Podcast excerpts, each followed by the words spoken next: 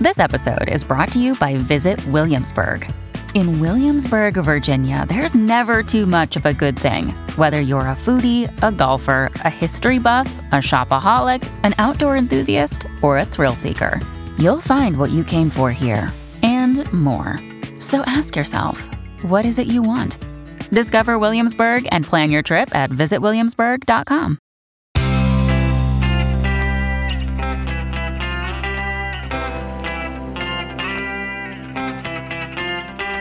changing your life one story at a time. This is the Chicken Soup for the Soul podcast with editor in chief, Amy Newmark. Hey, it's Amy Newmark with your Chicken Soup for the Soul. And today I'm going to share a couple of stories with you from Chicken Soup for the Soul Attitude of Gratitude. Stories about how, if you look for the silver lining, you'll find it. That's the attitude that I always try to cultivate. Whenever something bad is happening to me, I start looking for the silver lining.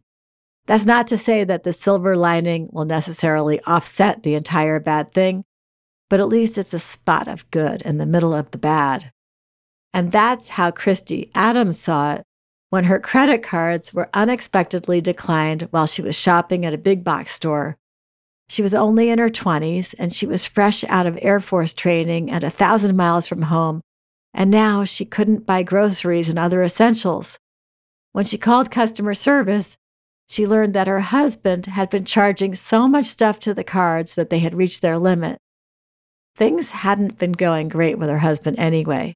He wasn't happy that Christy was competing for an officer's commission, partly because he had just tried to compete for one himself and had been denied. He wanted her to stop her military career and have children instead. Christy learned their cards had been maxed out by charges for liquor, nightclubs, tattoos, and video game stores. All the charges had been made while she was in her three months of training. As she was telling the customer service person how she had added her husband to her cards just for emergencies while she was gone, the news got worse. The customer service agent said she had more information and it would help Christy decide what to do. The most recent charge was a recurring one a monthly subscription to a dating website. Christy says, Any lingering feelings of pity for myself evaporated into pure rage. This idiot had not only maxed out my card, but he'd used my own money to start cheating. He'd signed up for the website less than two weeks after I'd started military training and had been using it the entire time. Christy had $100 cash on her, and that was going to be her entire budget for living for a while. But she needed to somehow find a bed for her new apartment. Well, she had been down at the end of the store where the gardening supplies are sold while she was talking to customer service. So now she looked up and saw a lawn hammock on sale. That would be her bed for $15 a fleece blanket and pillow set, a 24 pack of off brand canned ravioli, and a set of plastic picnicware completed her shopping spree. Later that evening, as she ate her ravioli and prepared to go to bed in her hammock, she smiled to herself. Yes, she had been declined, but it was time to decline that marriage anyway and start working on a better future for herself. Another day is here, and you're ready for it. What to wear? Check. Breakfast, lunch, and dinner? Check. Planning for what's next and how to save for it? That's where Bank of America can help. For your financial to-dos, Bank of America has experts ready to help get you closer to your goals. Get started at one of our local financial centers or 24-7 in our mobile banking app. Find a location near you at bankofamerica.com slash talk to us. What would you like the power to do? Mobile banking requires downloading the app and is only available for select devices. Message and data rates may apply. Bank of America and a member FDIC. Lynn Kinnaman tells us another story about a silver lining. In her case, she had found her dream home. It was on the side of a mountain in Montana, surrounded by pine trees and with an amazing view.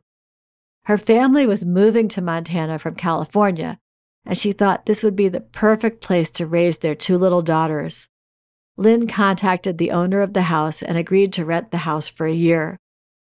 However, Lynn had put in a lowball offer on another house, a less desirable one that was in a neighborhood by a pond and on the flatlands, she had assumed that her lowball offer would be rejected, and thus she felt free to go ahead with the mountain house. But surprise, surprise, as she was heading to the mountain house to sign the lease, her broker said her offer for the less desirable house had been accepted. She couldn't back out of it.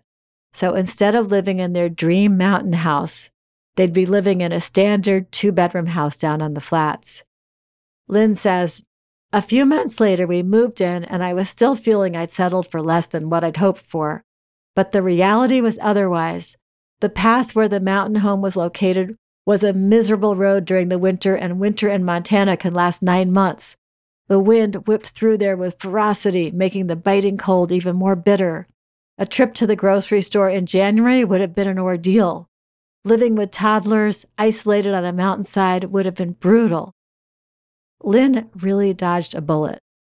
So, how did it all work out? Well, wonderfully. Lynn's new neighborhood, consisting of about 10 homes, was lovely. There were other children, friendly neighbors, and pleasant surroundings. The home circled a pond where the girls could fish and float in a rubber boat in the summer and ice skate and sled in the winter. The drive to town was easy. There were ducks, geese, and the occasional osprey to watch. So Lynn's family even got to watch wildlife, something she'd thought they'd only be able to do in the mountain house. Lynn has lived in that undesirable house now for 40 years. She says, Every day I count my blessings grateful that in this case I did not get what I'd wished for. The alternative proved to be so much better, surpassing even my wildest dreams.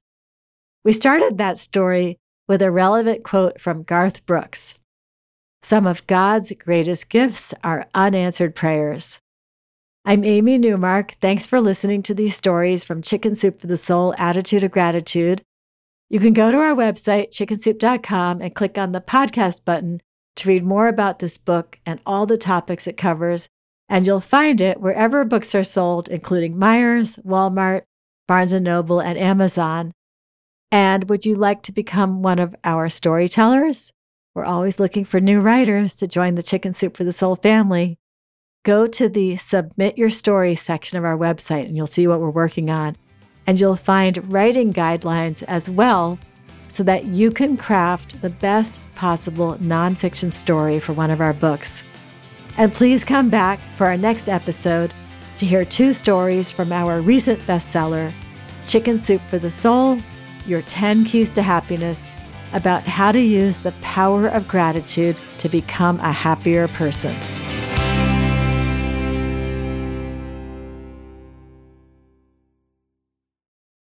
Our bodies come in different shapes and sizes, so doesn't it make sense that our weight loss plans should too? That's the beauty of Noom. They build a personal plan that factors in dietary restrictions, medical issues, and other personal needs so your plan works for you. Noom doesn't restrict or shame when you want to treat yourself. Their flexible program focuses on progress instead of perfection. You don't have to give up carbs or anything. And with their daily lessons, you can learn something new about your food choices every day.